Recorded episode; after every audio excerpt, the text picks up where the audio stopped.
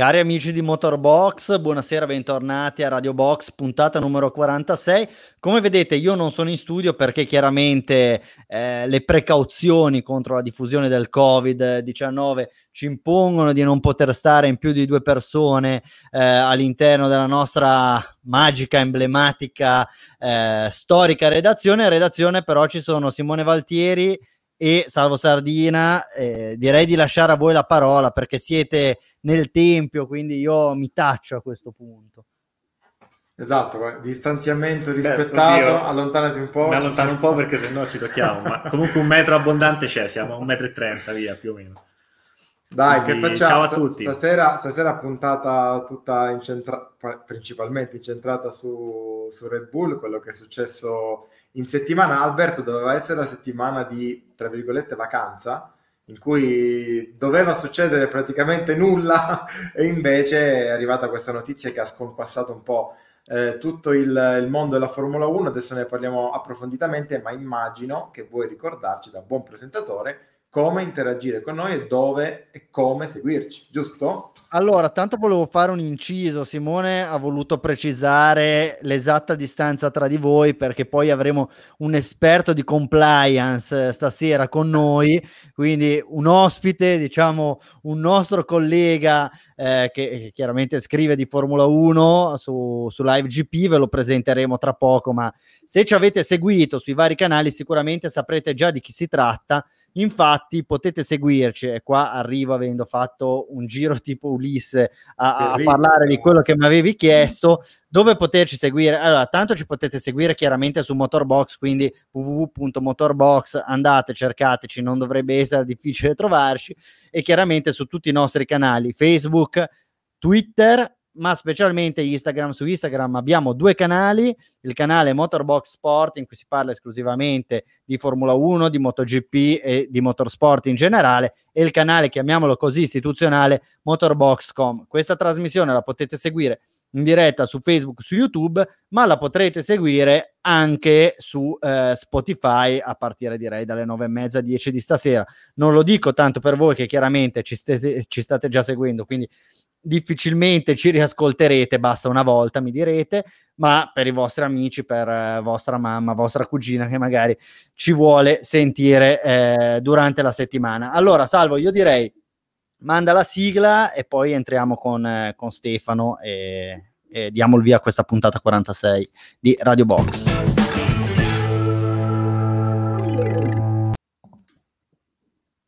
Ecco, devi spiegarmi cosa è successo, sigla brevissima. Non lo so, cioè, non lo so. Fatti strano. Ecco, eh. Posso rif- la fai rifare? No, perché ogni, sai, ogni tanto capita, di, uno pensa di... di, di eh, e poi invece... No, rifalla, rifalla bene. La rifaccio, allora rimanda via Stefano, la rifaccio... No, vabbè, tienilo lì e fa, manda la sigla, dai.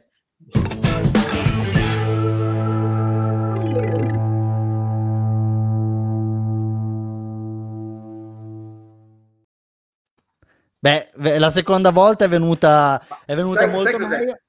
Sono sì. Quasi in grado di darti la, la spiegazione. Credo che il mouse, che è appunto wireless, mi sta per lasciare, quindi è il motivo per cui non mi ha preso il, il click del, della sigla, però vabbè. Eh, qua, adesso dopo qua... una, una sigla di livello, anche un'introduzione altrettanto di esatto, livello. Esatto, ladies and gentlemen, from Live G P, from Torino, Stefano De Nicolò.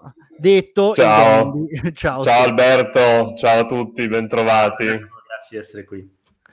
Allora, entriamo subito in argomento. Salvo, eh, in qualche modo hai già introdotto il tema principale di questa, eh, di questa puntata, chiaramente quanto successo in casa Honda. Honda un pochino all'improvviso, o almeno all'improvviso per i meno attenti come il sottoscritto, tu invece avevi già fiutato tutto, ha annunciato il proprio ritiro dalla Formula uno a partire dalla fine del, dell'anno prossimo, quindi eh, fondamentalmente la casa giapponese motorizzerà Alfa Tauri e Red Bull ancora per le ultime sette gare del, del duemilaventi e per tutto il prossimo campionato, eh, quindi qua dovremo capire quante gare si correranno l'anno prossimo, ma un altro tema.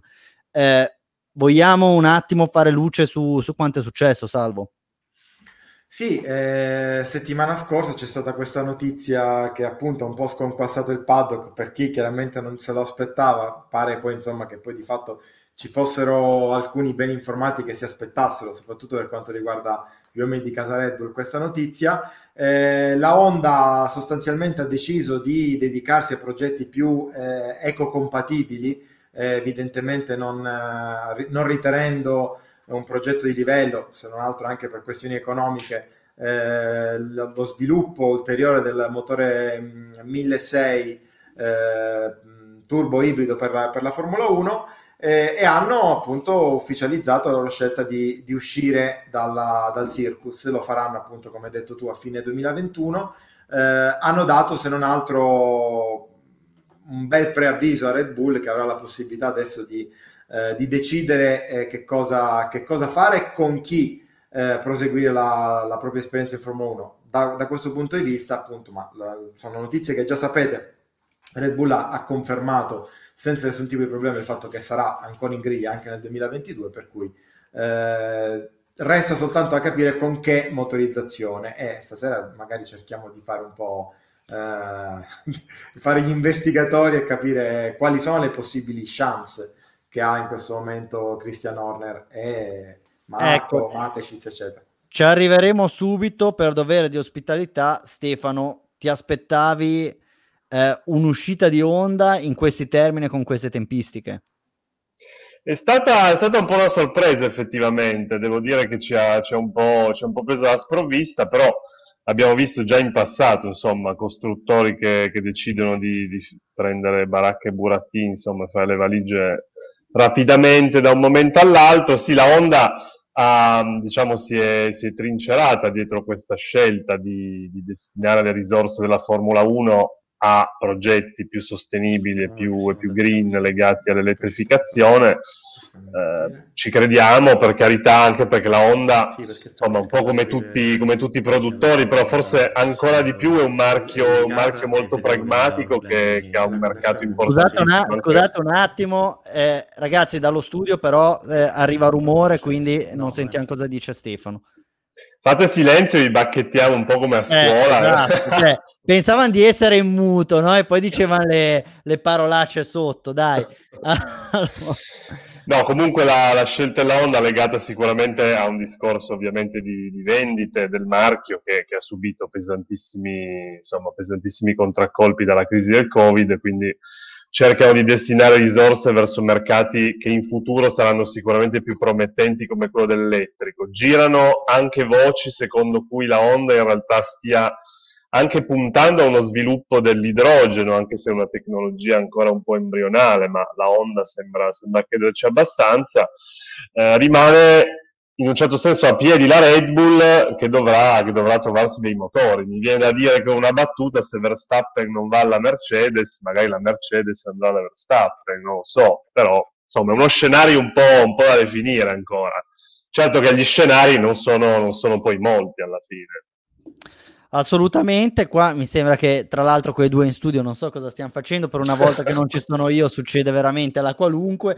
eh, No, a me quello che ha lasciato un po' perplesso fondamentalmente è il fatto che Honda avrebbe avuto la possibilità, a fronte di investimenti molto ingenti che sono già stati fatti, di avere una chance di vincere magari il titolo, o di mettersi nella condizione di vincere il titolo nel ventidue. Eh, è chiaro che nel ventuno sarà molto complicato. Col cambio di regolamento ci sarebbe potuta essere una chance l'anno prossimo, o meglio l'anno prossimo, l'anno ancora successivo al prossimo, quindi il ventidue, e abbandonare così senza provarci nemmeno probabilmente potrebbe essere un altro, eh, chiamiamolo così, un'altra occasione persa tipo duemilanove. È un fulmine a ciel sereno, in effetti sì, anche perché il rendimento della, della Honda negli ultimi anni era andato, era andato decisamente in crescendo. Sono tornati alla vittoria Dopo, dopo gli anni bui, insomma, di, di Alonso alla McLaren, che insomma, è stato sicuramente il punto più basso della, della nuova avventura del, del marchio giapponese. Insomma, con la Red Bull quest'anno qualche, qualche miglioramento si è visto. Eh, è un fulmine a ciel sereno, come dicevo prima. La Honda però non rinuncia ad altre, ad altre categorie motoristiche, come la Indy, che, come ricordavo prima, gli dà una bella visibilità negli Stati Uniti, che è ancora il suo, il suo primo mercato, E ricordiamoci però insomma che la Formula uno costa, cioè la Formula uno costa veramente tanto, perché più o meno duecento milioni di dollari da spendere ogni anno, insomma sono tanti, e da, da destinare a progetti di ricerca e sviluppo, insomma spesi appunto in, in ricerca sono sicuramente un ottimo budget, quindi insomma dovendo tagliare delle spese eh, probabilmente la scelta è stata fatta in questo senso. Come hai ricordato tu, i risultati stavano arrivando, ci è voluto tempo, ma l'abbiamo visto insomma in questa Formula uno quasi nulla capita dall'oggi al domani, a parte la crisi della Ferrari, però insomma beh, ma neanche quella è capitata dall'oggi al domani, diciamo che il sentore, ecco, questo andare verso sud di Ferrari si stava già percependo da, da alcuni mesi. Allora, Salvo, Simo, eh, durante la vostra contumacia eh, si è parlato un pochino della, della tempistica che ha portato Honda a lasciare la Formula uno. Ciò non di meno, il costruttore giapponese continuerà ad essere presente in IndyCar. E diciamo che la tecnologia che propone la IndyCar per i propri motori non è che sia molto più raffinata, per usare un eufemismo, rispetto a quella che vediamo in Formula uno.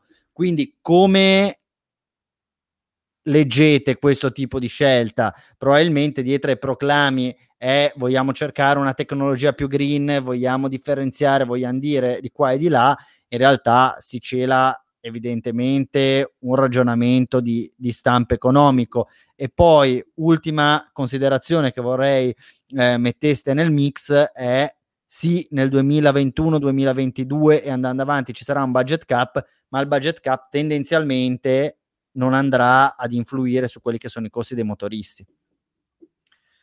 Vado io ormai.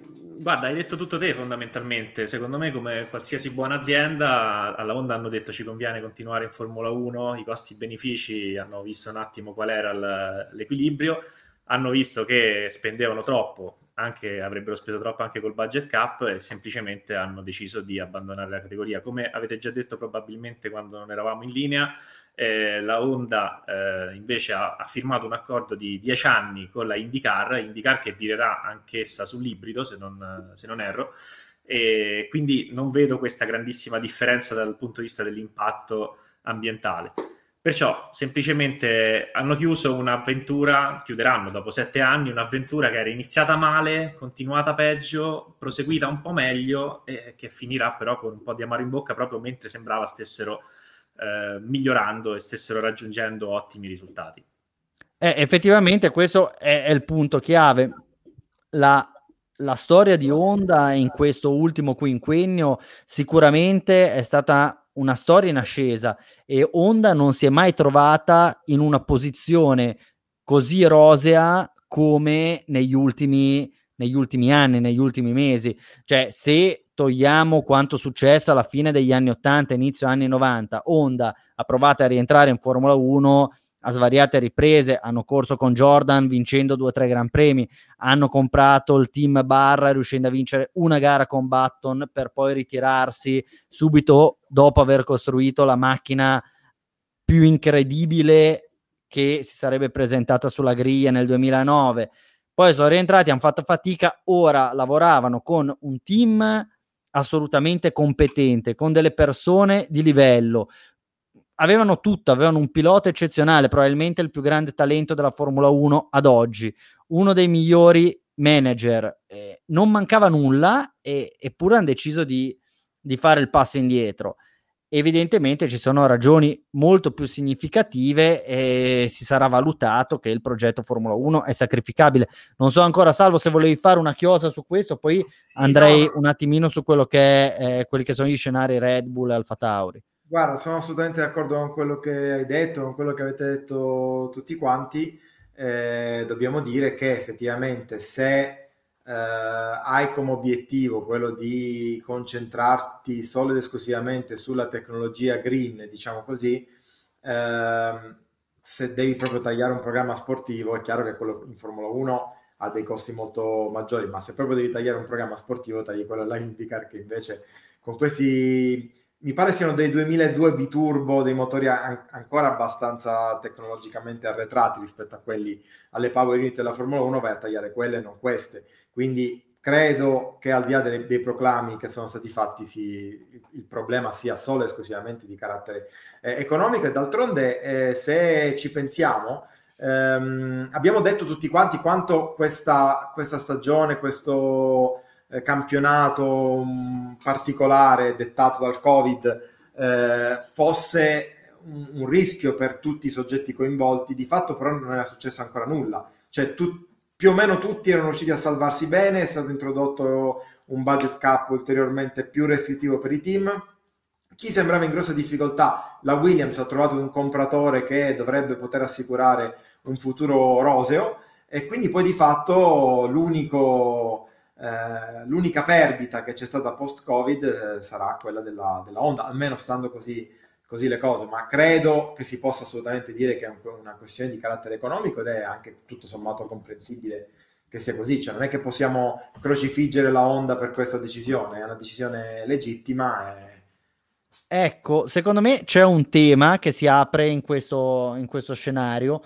eh, è stato appena firmato il patto della Concordia, eh, non so se eh, ricordate le parole di Jean Todt di un paio d'anni fa, di diciotto mesi fa, nel quale diceva: signori, guardate, è chiaro che Formula uno avrebbe l'interesse ad avere Porsche, ad avere B M W, ad avere Audi, però noi dobbiamo creare un regolamento e una struttura che per prima cosa vada bene ai costruttori che sono già dentro. Conseguentemente è evidente che si sia andata a negoziare con Mercedes, con Ferrari, con Renault e con Honda, non necessariamente in quest'ordine, e il fatto che Honda possa avere accettato meno, negoziato meno un determinato patto della Concordia per poi uscire due, tre, quattro mesi dopo, non so se sia del tutto, chiamiamolo così, se sia stata una negoziazione in buona fede, oppure potrebbe essere anche che quello che è stato deciso dal patto della Concordia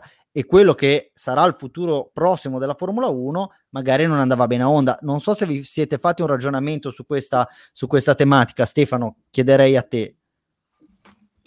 È un ragionamento che fila. Il tema è che secondo me la, diciamo un po' le, l'emergenza Covid si è inserita piuttosto a gamba tesa negli ultimi mesi, proprio anche perché l'industria dell'auto l'abbiamo vista andare giù a picco durante la quarantena, però a cascata, anzi forse ancora peggio nei, nei mesi successivi, insomma proprio questi ultimi che stiamo vivendo. I numeri, i numeri della Honda, insomma, che sono stati dichiarati in sede di, di assemblee non sono, non sono certo, certo lusinghieri. Dunque si tratta di una, di una scelta dettata sicuramente da ragioni, da ragioni di carattere economico, ma di brevissimo periodo, anche perché, come dicevo prima, duecento milioni che in un certo senso si recuperano e vengono destinati ad altro possono sempre fare comodo.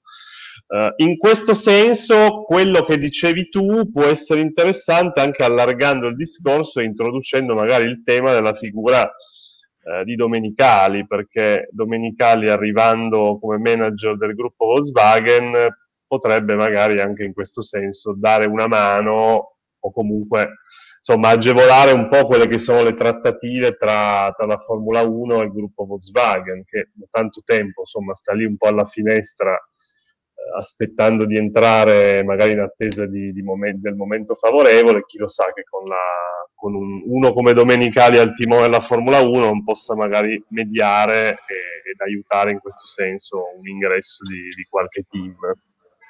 Ecco Stefano, quello che hai detto è molto interessante e apre chiaramente il capitolo futuro Red Bull, perché eh, preso atto che Honda si ritira, bisogna capire come Red Bull, come Alfa Tauri, ma parliamo di Red Bull, poi credo che Alfa Tauri andrà abbastanza di conseguenza a seguire quello che, che sono le scelte del team, eh, del team principale, come Red Bull andrà a gestire il proprio futuro. Allora, in questo senso le opzioni sono diverse e le andrei ad analizzare con, eh, con ognuno di voi. Allora, la regola dice banalmente che se un team rimane senza motore e non riesce ad accordarsi con un costruttore per la fornitura della power unit, il costruttore che in quel momento eh, fornisce il minor numero di, eh, di team sarà tenuto a, eh, a fornire i motori al team che è rimasto sprovvisto della motorizzazione. In questo caso, facendo poi, ne parleremo bene, in questo caso ci sarebbe la soluzione Renault. Eh, prima della soluzione Renault sicuramente eh, Red Bull andrà a provare a negoziare con Ferrari e Mercedes, per quanto possa essere complicato, e poi però si aprono tutta una serie di scenari che dal mio punto di vista sono ancora più affascinanti. Eh, su questo tema farei subito intervenire Salvo, perché Honda si è detta disposta e disponibile a dare una mano a, a Red Bull per gestire questo periodo transitorio. Cosa vuol dire? Vuol dire che sul tavolo ci sono diversi scenari, quindi ti chiederei di, di andarli a illustrare brevemente.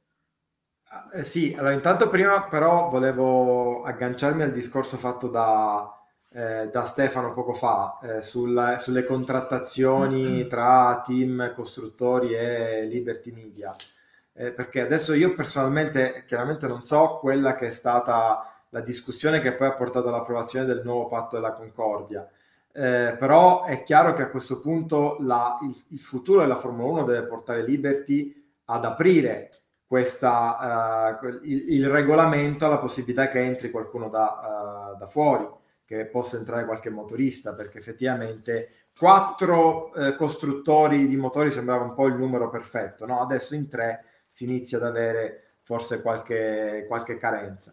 Poi per, quanto, per rispondere alla tua domanda invece, qual è la, lo stato dell'arte? Diciamo che oggi eh, ci sono due diverse strade che sembrano aprirsi per quanto riguarda la Red Bull, perché da un lato Christian Horner a Servus tivù, che è la tivù diciamo di, di famiglia, di casa Red Bull, una tivù austriaca, eh, ha dichiarato che eventualmente sarebbe disposto a parlare di nuovo con Renault, perché i nuovi vertici di Renault, ricordiamo, ricordiamoci che il nuovo... Eh, amministratore delegato di Renault è eh, Luca De Meo, eh, quindi c'è stato anche un cambiamento nei, nei vertici, nell'apice diciamo della struttura Renault eh, negli ultimi periodi, quindi eh, evidentemente i soggetti con cui dovrebbe andare a parlare Horner non sono gli stessi con cui parlava prima, se, se escludiamo Abite Bull, con, con il quale non so quale potrebbe essere il tenore della, della discussione, eh, però insomma ha, ha aperto comunque, forse anche per una questione di,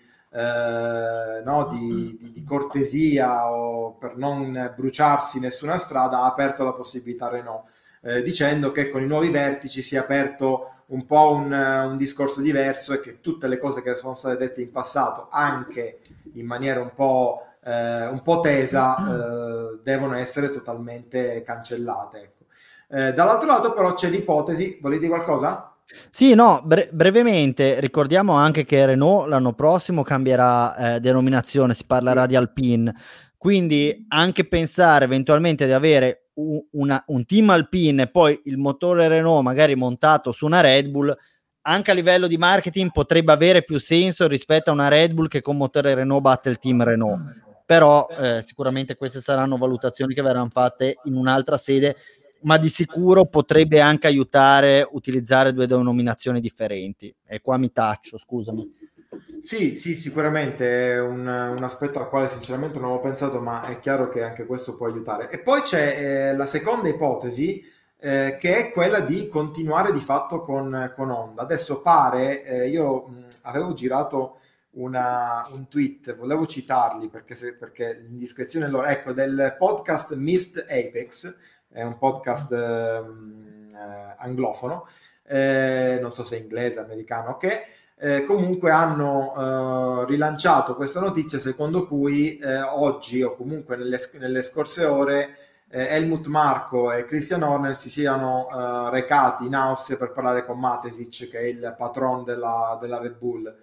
Ehm, perché questo incontro? Perché ci sarebbe la volontà da parte di Horner di forzare la mano, cercare eh, di convincere Matešić ad acquistare i motori eh, Honda eh, che poi sarebbero sviluppati eh, di concerto eh, con la Mugen, che in pratica è un'azienda che non è di proprietà della Honda, ma che ha una, una storia molto molto affine a quella di Honda. Tra l'altro mi pare che sia il fondatore della Mugen è il figlio di Honda. Eh, anche se le due aziende sono due aziende assolutamente separate, comunque Mugen è un costruttore che è stato anche presente in Formula, lo ricordiamo per esempio ai tempi della Jordan, la Jordan sì. è motorizzata Mugen negli ultimi anni. Anche la Ligier, eh, pare. Esatto, quindi è comunque una, una, un'azienda in grado di sviluppare dei motori. Chiaramente partirebbero da una base che è quella della, della, della Power Unit Honda. Eh, eh, eh, e siccome tra l'altro la, la Mugen ha pure una, una fabbrica, una sede eh, proprio a Milton Keynes, che è dove ha sede la, la, la Red Bull, diciamo che facendo due più due si potrebbe arrivare a questa soluzione eh, intermedia. Poi chiaramente adesso magari ne parliamo anche con Stefano, eh, non so quale secondo voi potrebbe essere la soluzione preferibile. Tutto questo in attesa, perché poi questa qua è la terza strada, ma quello che dicevamo anche prima con, con Stefano, del possibile ingresso di un terzo, di un quarto eh, motorista, che potrebbe essere, si era detto nei, nei, nelle settimane scorse, potrebbe essere Porsche, però anche lì eh, chiaramente probabilmente dovrà cambiare anche qualcosa a livello di regolamento, perché in questo momento per un nuovo, per un costruttore esterno entrare in Formula uno non è assolutamente conveniente. Si diceva il duemilaventisei, esatto. eh, che è l'anno in cui cambieranno i regolamenti del mondo. Però arriva, eh, quindi da qui sì, al duemilaventisei. Se vediamo quanto è cambiato il mondo in sei mesi, insomma, da qui eh, al duemilaventisei, esatto. cioè, ne passa.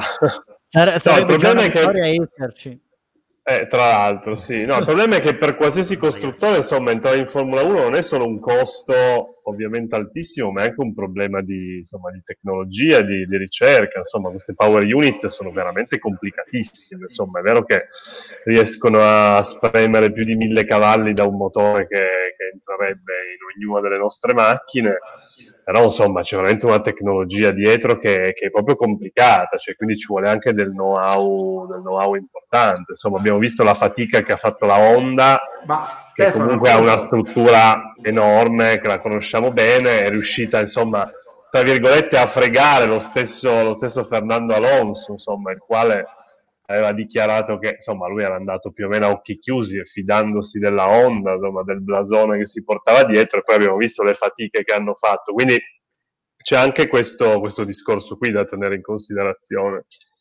Ecco Stefano, infatti volevo aggiungere che proprio il, il caso Honda che, che di fatto scoraggia probabilmente tutti gli altri ad entrare, perché eh, noi abbiamo ormai una certa età, nel senso che nel duemilaquattordici tutti quanti facevamo già questo mestiere, eravamo tutti quanti a parlare e scrivere di Formula uno, e ci ricordiamo tutti che eh, nel duemilaquattordici si diceva Honda appena arriva con McLaren vinceranno tutto, hanno avuto un anno in più rispetto agli altri per mettersi a lavorare su queste power unit, non hanno dovuto omologare in fretta e furia nel duemilaquattordici eh, il motore, lo faranno con un anno di ritardo, ma sarà un motore molto più sviluppato rispetto agli altri.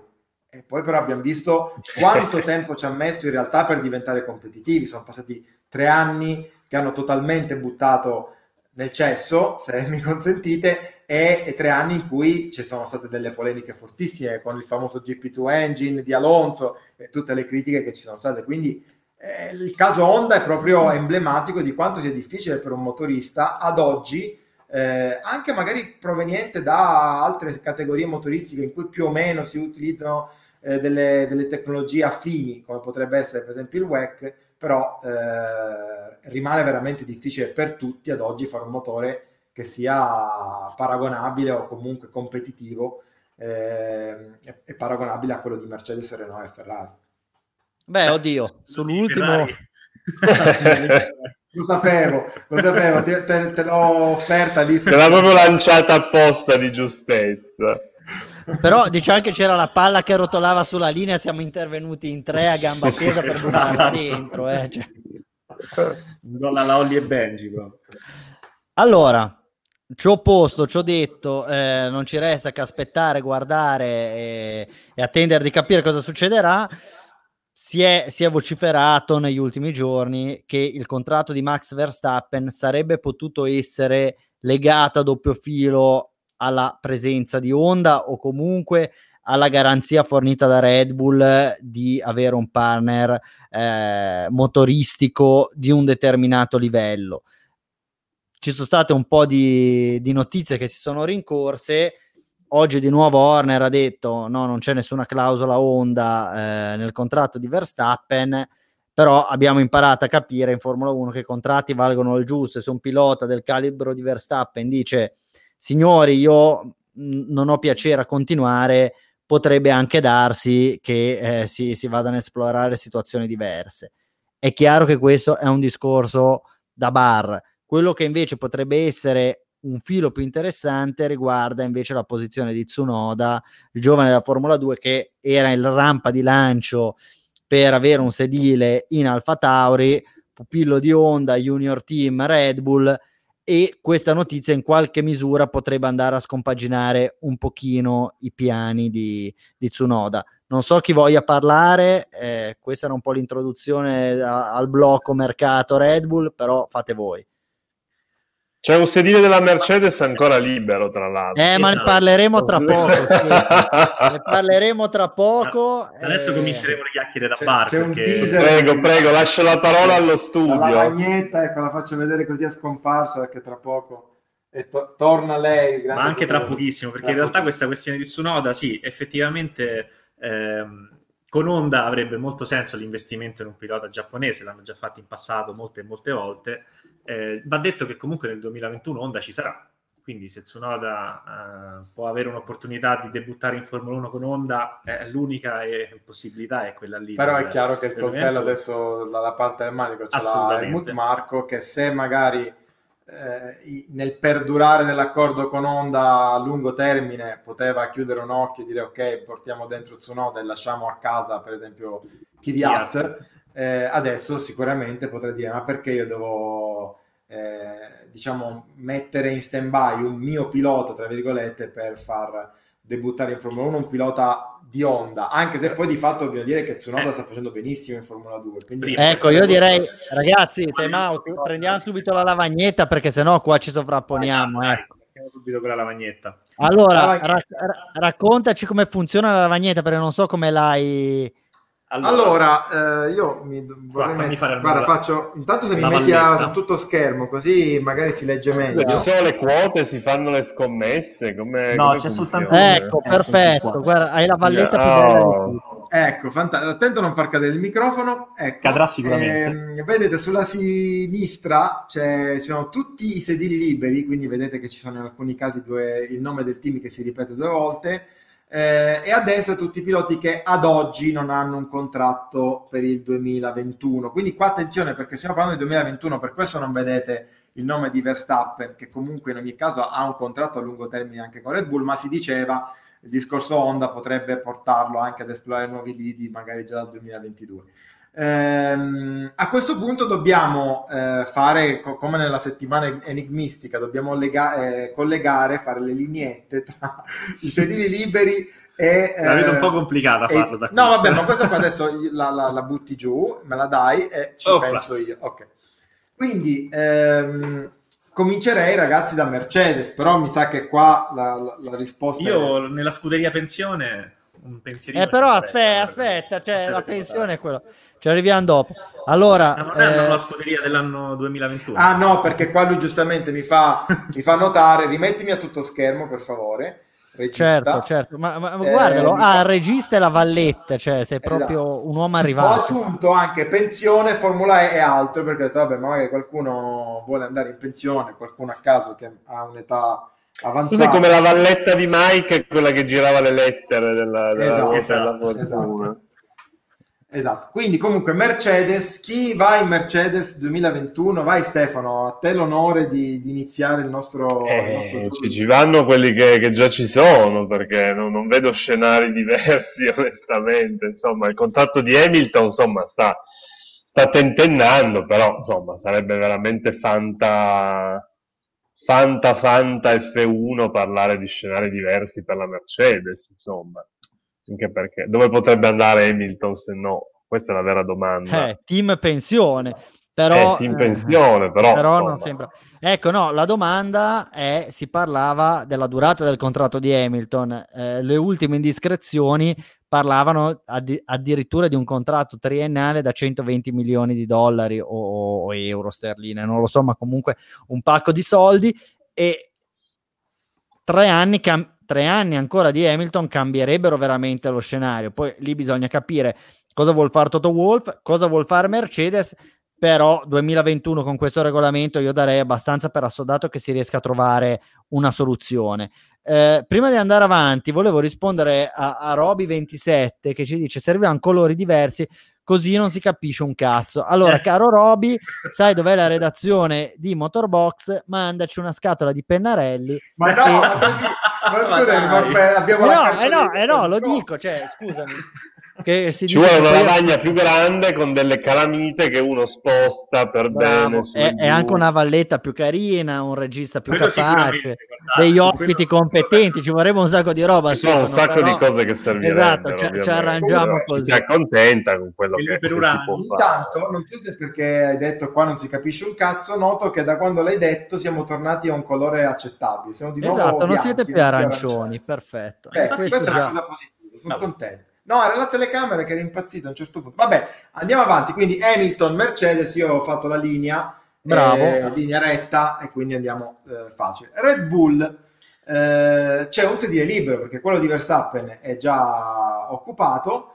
Ehm, parliamo sempre di duemilaventuno, anzi a tal proposito metto anche questa grafichetta, così chi, chi è fantastico. A casa ecco, eh, benissimo. Ecco, riesce anche a capire quali sono i sedili che, di cui stiamo parlando. Ecco, eh, ora si capisce, Roberto? Dai, scrivicelo. Adesso, adesso anche Roby può, può capire, però ecco, diciamo che questa è una grafica fatta di, niente poco di meno che dalla Formula uno, quindi noi ce ne siamo appropriati eh, indebitamente. Eh, Vers- eh, chi sarà il compagno di Verstappen? Eh, a questo punto, Stefano, mi pare di capire che sia una partita a due, a due se vogliamo proprio esagerare, a tre, tra Albon, Eh, Gasly e Kvyat, anche se Kvyat mi sa che non c'ha tutte queste possibilità. Beh, se, se vogliamo ancora dare valore al merito, insomma, direi che Gasly, insomma, una, un'altra chance se l'è guadagnata, insomma, raccogliere una vittoria con Toro Rosso, diciamo che, che val bene se non altro la, la fiducia per ritornare in Red Bull, quantomeno, non credete? Assolutamente, ci sarebbe secondo me uno scenario che potrebbe essere decisamente intrigante, e dal momento che si è sempre provato a mettere in macchina piloti eh, cresciuti eh, nel vivaio, e questi piloti, diciamo la verità, dopo i vari Sainz, Verstappen, Ricciardo, Vettel e, e via dicendo, hanno abbastanza deluso, provare a smantellare un minimo il modello, e ci sarebbe un pilota come Perez che sicuramente potrebbe portare tanti punti e fare molto bene. Dubito però che si vada in quella direzione, ritengo anch'io che alla fine della fiera si opterà per Gasly. Voi due in studio cosa, cosa pensate? Sì, io non sono così io, sicuro, esatto. Dico la verità, che, che andrà Gasly, però eh, sì, direi cinquantacinque quarantacinque. Di sicuro uno dei due, anch'io, anche secondo me Albon non è ancora stato bocciato. Molto conteranno le ultime, quante mancano? Sei gare? Le sette. Ultime sei o sette gare, non mi ricordo adesso sei quante ne mancano. Eh, sei sono di MotoGP. Comunque, le ultime tot gare, perché potrebbero ancora ribaltare la situazione in favore di Albon, ma penso che uno di questi due, sì, sarà il pilota Red Bull prossimo anno. Ok, okay. Salvo, chi hai messo? Ho messo Gasly. Eh, ok, per... perfetto. Eh, a questo punto eh, rimetto di nuovo la nostra schermata, andiamo dall'altro lato e andiamo a riempire la casella che è, di Sebast- eh, che è del compagno di Sebastian Vettel, la casella verde per, i, per chi ama i colori come il nostro Roby, eh, la casella eh, che direi, ragazzi, non so se siete d'accordo, anche per velocizzare, dovrebbe essere scontata. È già occupata quella casella. È già occupata, lì, esatto. Verde peraltro è il colore del dollaro, quindi puoi, puoi metterlo tranquillamente. Esattamente il modo in cui è occupata quella casella. Con, con... Esatto. E il figlio del proprietario del team sembrerebbe bizzarro, ecco, dopo che è stato allontanato Perez, che Stroll non avesse il suo posto accanto a Vettel in Aston Martin. Perfetto. Eh, Alfa Tauri a questo punto. Come?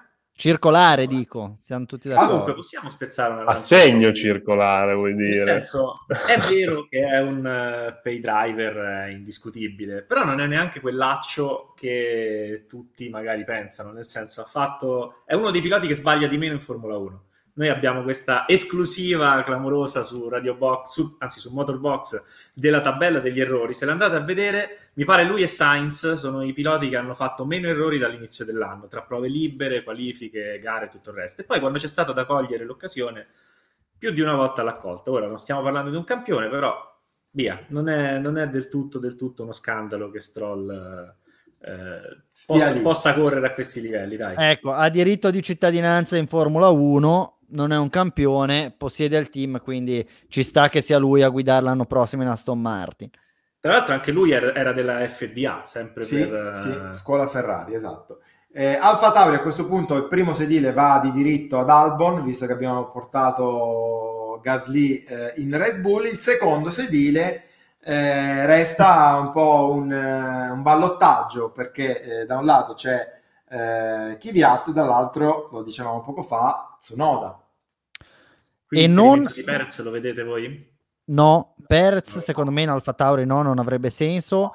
No, chi potrebbe avere senso, e vorrei un po' andare a indagare la cosa, sono informazioni che non ho ma che mi piacerebbe tantissimo avere, è la situazione contrattuale dei ragazzi di F D A, perché è probabile eh, o comunque presumibile che tutti abbiano delle clausole Formula uno, quindi nel caso dovessero arrivare nei primi tre, quattro, cinque posti in Formula due, Ferrari dovrebbe dargli o la possibilità di correre in Formula uno entro tot, tot tempo, oppure loro credo siano liberi di accasarsi anche in un altro team laddove arrivasse la chiamata Formula uno. Dal momento che Ferrari, e poi ci arriveremo, non riuscirà a metterli tutti in macchina, perché Marco non potrebbe andare da Ailot e dirgli: caro Ailot, magari hai vinto la Formula due, sei arrivato secondo, in macchina metto un Schumacher, l'anno prossimo Schwarzman comunque preferita te, vuoi venire a farti un anno in Alfa Tauri, sì o no? E a quel punto lì credo che ci potrebbero essere anche i margini per liberare uno dei, dei tre piloti, perché comunque nei prossimi due anni vedo abbastanza complicato che Ferrari riesca a metterli tutti e tre in macchina. Eh, però ecco, giocando in, in difesa, direi che secondo me l'anno prossimo quel sedile lì va Tsunoda. Ok, ah, addirittura secondo te va Tsunoda? Sì, credo sì, di sì. Già fuori. Chi... Vai, essendo l'ultimo anno di Honda, può essere anche uno scenario insomma, assolutamente verosimile. Anche eh, perché diciamoci la verità, però ha cancellato cancello no, e, e riscrivo. Dicia- diciamoci la verità, secondo me se c'erano degli accordi con Honda, gli accordi con Honda verranno rispettati per tutto il duemilaventuno, come ha detto Simone. Conseguentemente, se per il duemilaventuno è previsto che Honda scelga uno dei due piloti, Honda sceglierà uno dei due piloti, punto e stop. Sì, tra l'altro il dubbio su Tsunoda era relativo al fatto che riuscisse o meno ad ottenere la superlicenza. La, ci riuscirà se arriverà tra i primi tre della classifica della Formula due, in questo momento è terzo, quindi insomma in che questo... peraltro se non arrivasse tra i primi tre non avrebbe neanche senso portarlo in Formula uno alla fine, quindi eh... beh considera eh, che comunque è molto competitiva la Formula due quest'anno e sono tutti sì, molto vicini eh? E diciamo che Schumacher, Ailo, Schwarzman, Lungard, eh, lo stesso Tsunoda è tutta gente che secondo me potrebbe farsi tranquillamente un anno di Formula uno, però vedremo, ecco. Esatto. Eh, a questo punto andiamo in casa Haas. Eh, rimetto di nuovo la, la grafichetta, così. Tra l'altro sottolineerei che ci sono quattro team che hanno già il line-up completo, così giusto per ricordare. Esatto. Ferrari, McLaren... Leclerc, Sainz, McLaren, Ricciardo, Norris, eh, eh, Alpine, non Renault, Alonso, Con e Williams, Russell, Latifi. Eh, Haas che deve anche lei come Alfa Tauri confermare tutta la line-up. Ehm, ragazzi, si diceva Perez, secondo voi è credibile trovarlo in Haas per il primo sedile? Ma Perez, al di là di tutto, credo che sia difficile che resti a piedi il prossimo anno, insomma, perché è un buonissimo pilota e mi stupirebbe davvero se nessuno decidesse di, di prenderselo. La situazione, la situazione di Haas però ovviamente è legata anche a quella che è la, dell'Alfa Romeo e come diceva prima Alberto, insomma quest'anno c'è una vera e propria brigata di giovani che, che, dal, basso, che dal basso si fanno vedere, eh, con Räikkönen che non si sa cosa farà, Giovinazzi che non è ancora chiaro il futuro che avrà, Schumacher che bisogna capire se e come verrà, verrà promosso. insomma, lo stesso Magnussen e Grosjean, insomma, che, che devono essere confermati, però sì, forse no, oppure no, non si, non si capisce ancora. Uno scenario veramente fumoso, insomma, sono due squadre legate che non, non si capisce ancora bene. Ecco, io sono d'accordo con te e cercherei di, di mettere un paio di punti fermi nella nostra discussione. Eh, siamo tutti d'accordo che Schumacher l'anno prossimo correrà in Formula uno? O in Haas o in, o in Alfa Sauber? novanta per cento sì. Ok, quindi sì, uno di quei quattro posti lo dobbiamo dare a Schumacher. Poi, seconda domanda, di quell'elenco che, che abbiamo fatto lì, vabbè, non abbiamo messo Mazepin che potrebbe entrare per altri meriti, eh, però di quell'elenco lì possiamo dire che dopo Hamilton Perez sia il pilota migliore? Eh, almeno stando ai risultati, forse c'è un Hülkenberg. Beh, ma Hülkenberg l'ha bastonato, eh, gli ha fatto il pelo e il contropelo quando hanno corso insieme, quindi tenderei a escludere Hülkenberg. Sì, sì, sì, dai, Perez sì. Sì, sì, ok, ci sta. E siamo tutti d'accordo che Grosjean è fuori? Sì, eh, sì. Ok, quindi il, sec- il secondo sedile, mettiamolo così, in Alfa probabilmente, se Kimi dovesse continuare, andrà a Kimi, supponendo sì, che il primo andrà, andrà a Schumacher. Cioè, questo potrebbe essere un altro punto fermo, perché credete davvero che Raikkonen si voglia ritirare? Io non lo so, non credo. Però... Secondo me, secondo me, infatti, io credo che in Alfa correranno Raikkonen e Schumacher. Anche credo per un anch'io. discorso di marketing, anche per un discorso di... Sai, lì, lì anche ehm, sull'Alfa Romeo c'è un po' questo, questo giallo, perché eh, sembrava a un certo punto che Schumacher fosse più che altro indirizzato verso la Haas. Però è sicuramente significativo il fatto che, che venerdì provi la, le, le, debutti in Formula uno con le prime prove libere eh, al Nürburgring e debutti con Alfa Romeo e non con Haas, mentre in Haas ci sarà Aylot, quindi eh, indubbiamente questa qua è una, una situazione che va considerata quando facciamo. Allora, se... Ma secondo me certo. ha anche più senso, perché un nome come Schumacher lo, Bravo. lo associ a un nome Formula, certo. che ha più storia in Formula uno, comunque voglio dire, correndo per un'azienda quindi, italiana. Raikkonen, Schumacher e Alfa Romeo abbiamo assegnato questi due sedili, manca uno in Haas perché io eh, il primo Haas l'ho dato a Perez, okay. eh, a quel punto Giovinazzi, eh, secondo me, Giovinazzi secondo, me avrebbe, secondo me avrebbe senso Aylot, ma secondo me non lo faranno, però anche se in realtà aspetta, forse bisogna attendere l'esito del, se dovesse vincere Aylot penso che difficilmente mondiale, esatto. darebbero. Stefano, chi scriviamo? Dai, hai... ah, voi credete verosimile davvero che la Haas voglia silurare tutti e due i suoi attuali no, piloti? No, secondo me Magnussen eh, in realtà no, resta. non lo so. Eh, eh.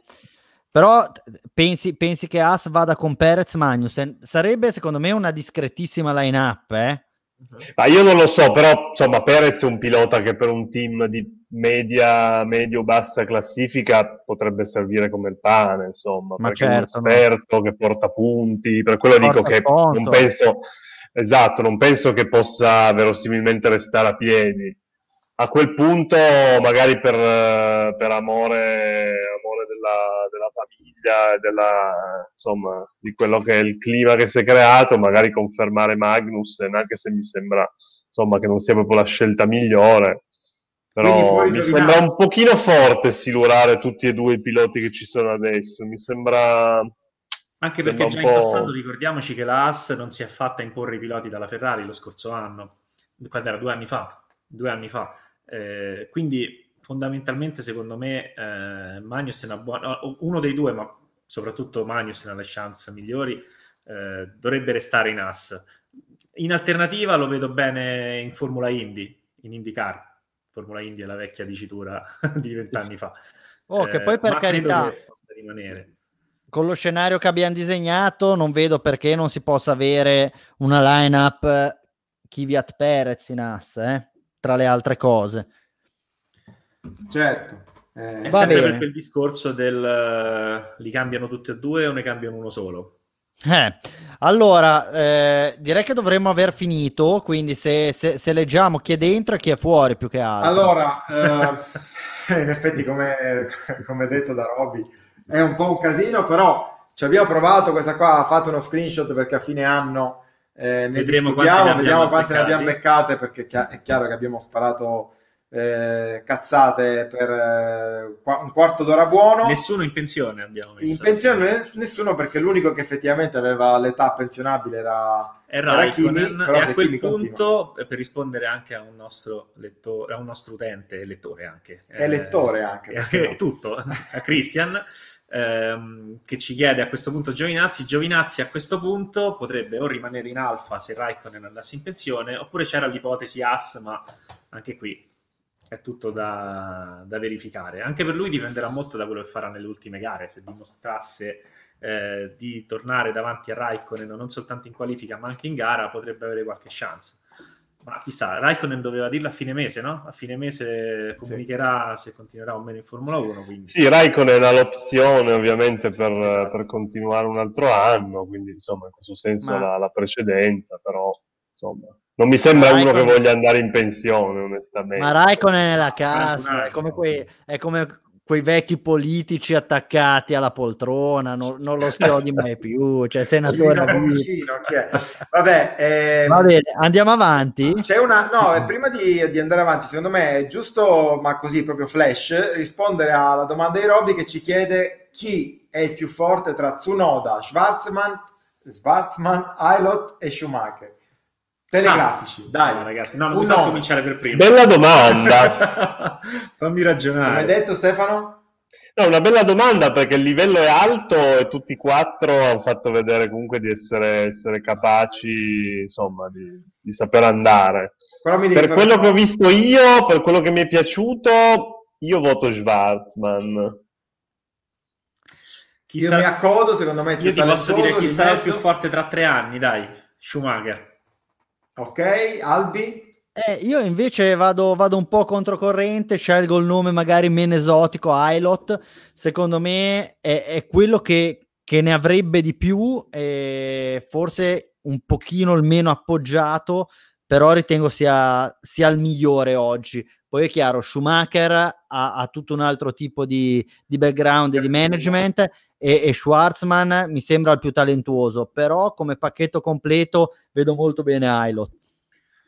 Ok, sono, sono d'accordo, in realtà Schwarzman è il più talentuoso dei, dei quattro, eh, però Schumacher è uno che parte piano e finisce fortissimo, ha fatto così in tutti i campionati, okay. Dalla Formula quattro alla Formula tre, lo sta facendo in Formula due, vediamo, vedremo come, come andrà.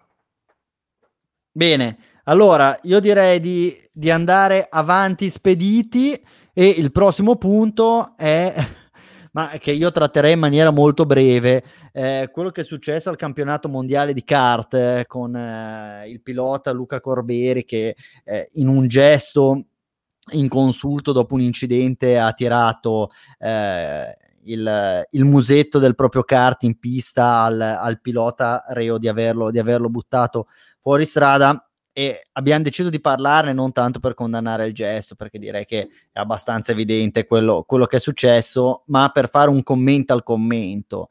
Eh, è stato chiaramente un gesto deprecabile, ma secondo voi ha avuto senso parlarne in maniera così morbosa per così tanto tempo? Cioè, ha fatto una cazzata, punto. Non correrà probabilmente mai più, punto. Ha chiesto scusa, punto.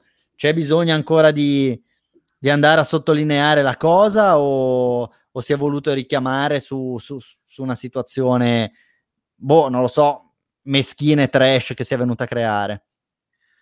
Ma sai, il successo secondo me lo ha avuto semplicemente perché il filmato è, viviamo nell'epoca dei social e di YouTube, il filmato è...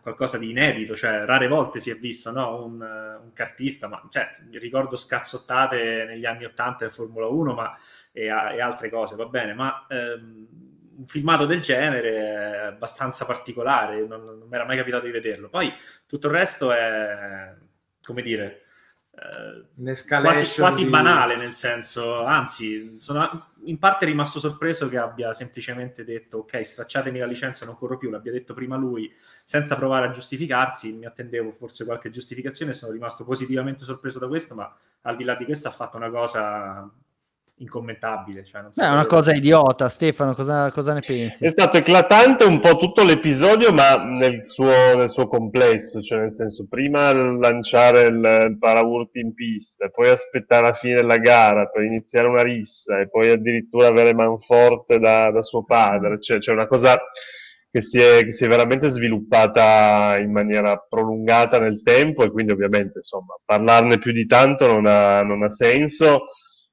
Giustamente lui non ha neanche provato a giustificarsi e quindi ha detto, insomma, non correrò mai più.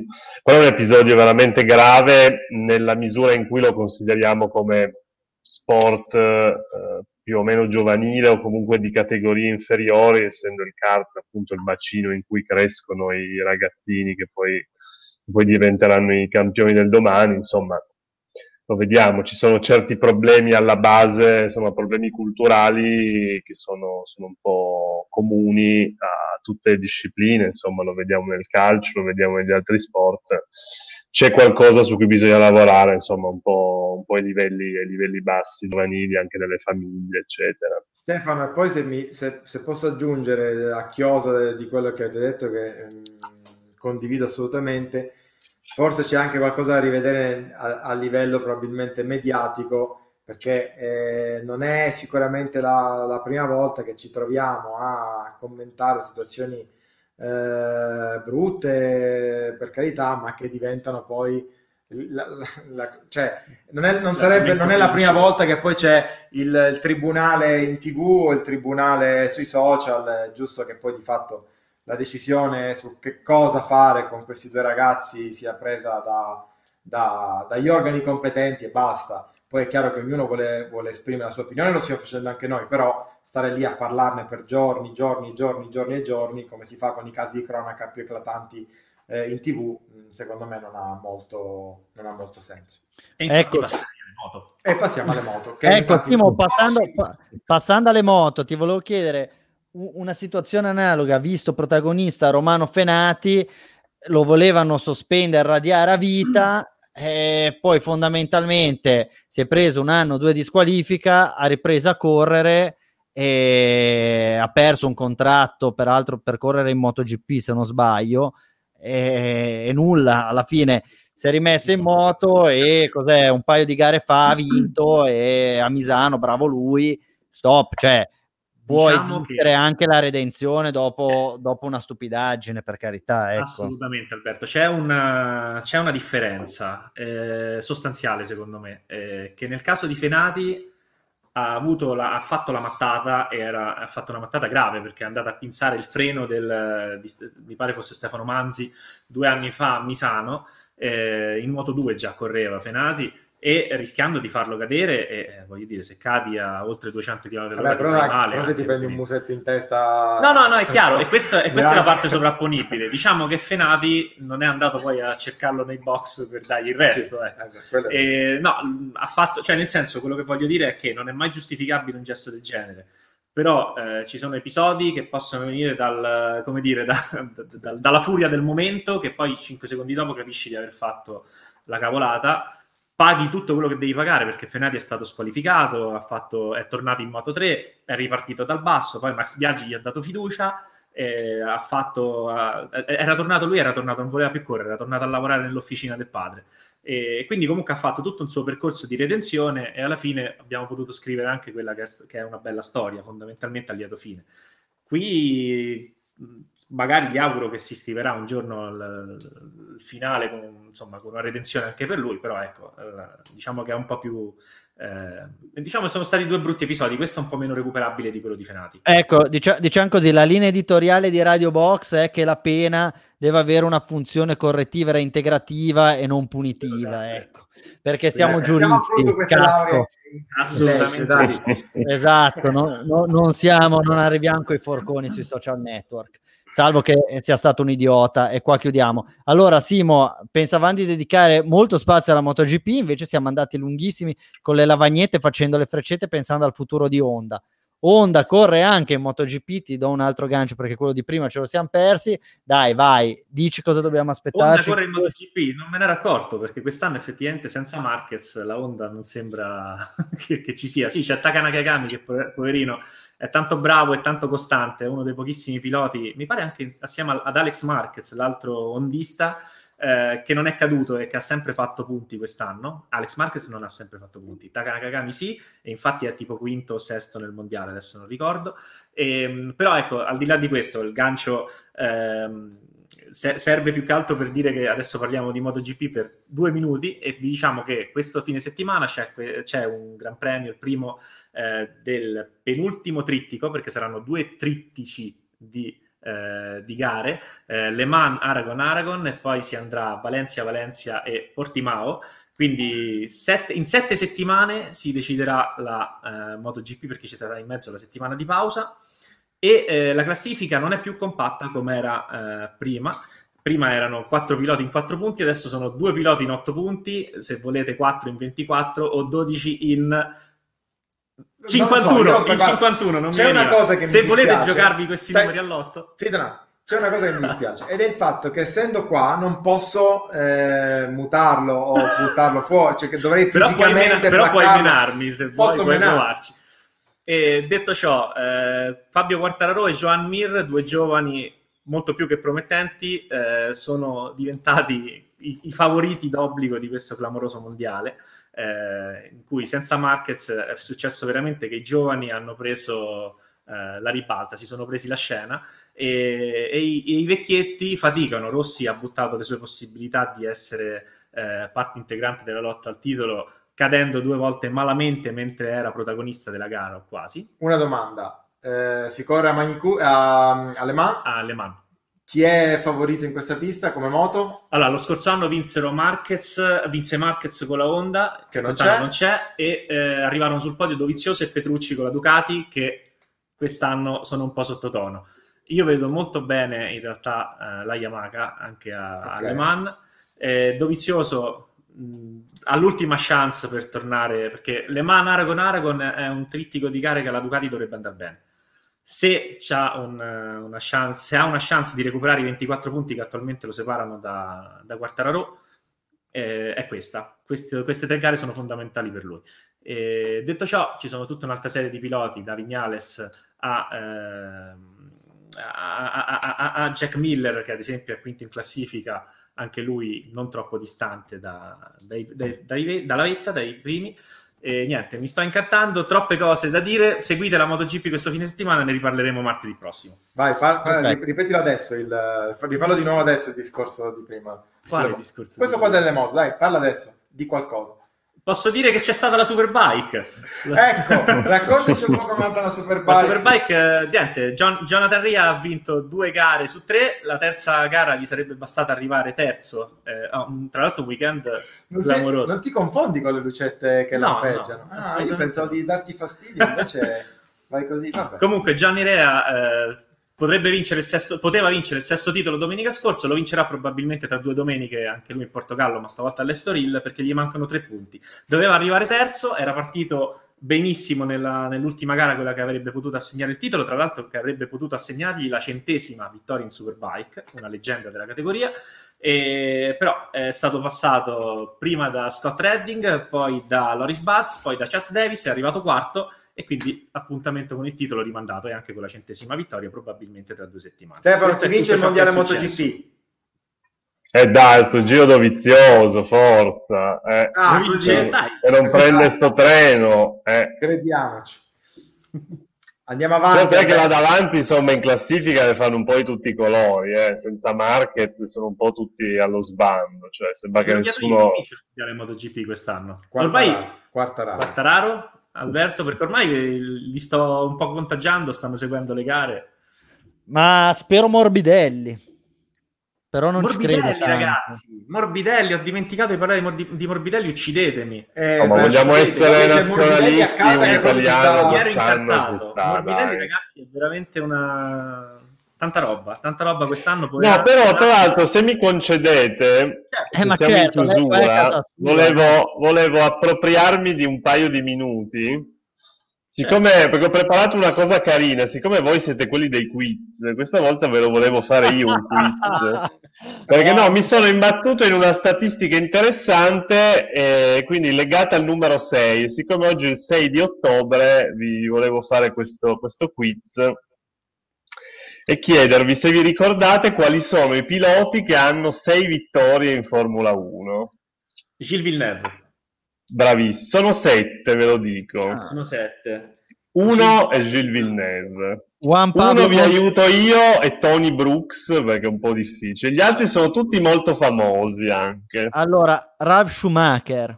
Bravissimo. Eh... Jacques Laffitte. Bravissimo. Eh beh, ho fatto per anni le statistiche, qualcosa mi è rimasto. Eh, allora... Ed Irvine ne ha vinte quattro, quindi no. Frentzen no. Più. Barrichello uh, no aspetta aspetta ci arriviamo. Montoya credo che ne abbia vinte sette e, e Ricciardo anche dovrebbe averne vinte sette o otto. Sì, loro non, non sono, ecco, vabbè, sì, da, dacci un po'. No, no, otto nove eh. Abbiamo, vabbè, John Surtees che ah, è un po', un po' datato, poi Jochen Rindt. Cacchio, Jochen Rindt, assolutamente, una leggenda. E la Fit l'avete detto, e poi Riccardo Patrese. Riccardo Patrese, vero. Erano tutti grossi nomi ed è una statistica che mi ha, che mi ha incuriosito, perché insomma una, una pattuglia di, di talenti che si sono fermati tutti a sei vittorie. Su duecentocinquantasei Gran Premi, tra l'altro, e se vogliamo parlare di Gran Premi, questo weekend Raikkonen raggiunge... anche il numero di gare, di, anzi di weekend in Formula uno, trecentoventisei, Barrichello è primo, Raikkonen trecentoventicinque, adesso lo raggiunge anche lì. La, la settimana scorsa l'aveva raggiunto nel numero di gare iniziate. E quindi diventerà recordman assoluto per, per Gran Premi disputati, sempre che riesca a partire. So. E, e di nuovo c'è sempre il record di Schumacher delle novantuno gare che Hamilton potrebbe battere, cheat, proprio qui a casa sua, semi-cheat. E, va bene, dai, allora... Salvo, abbiamo due meme da lanciare così in chiusura? Sì, mando la sigla.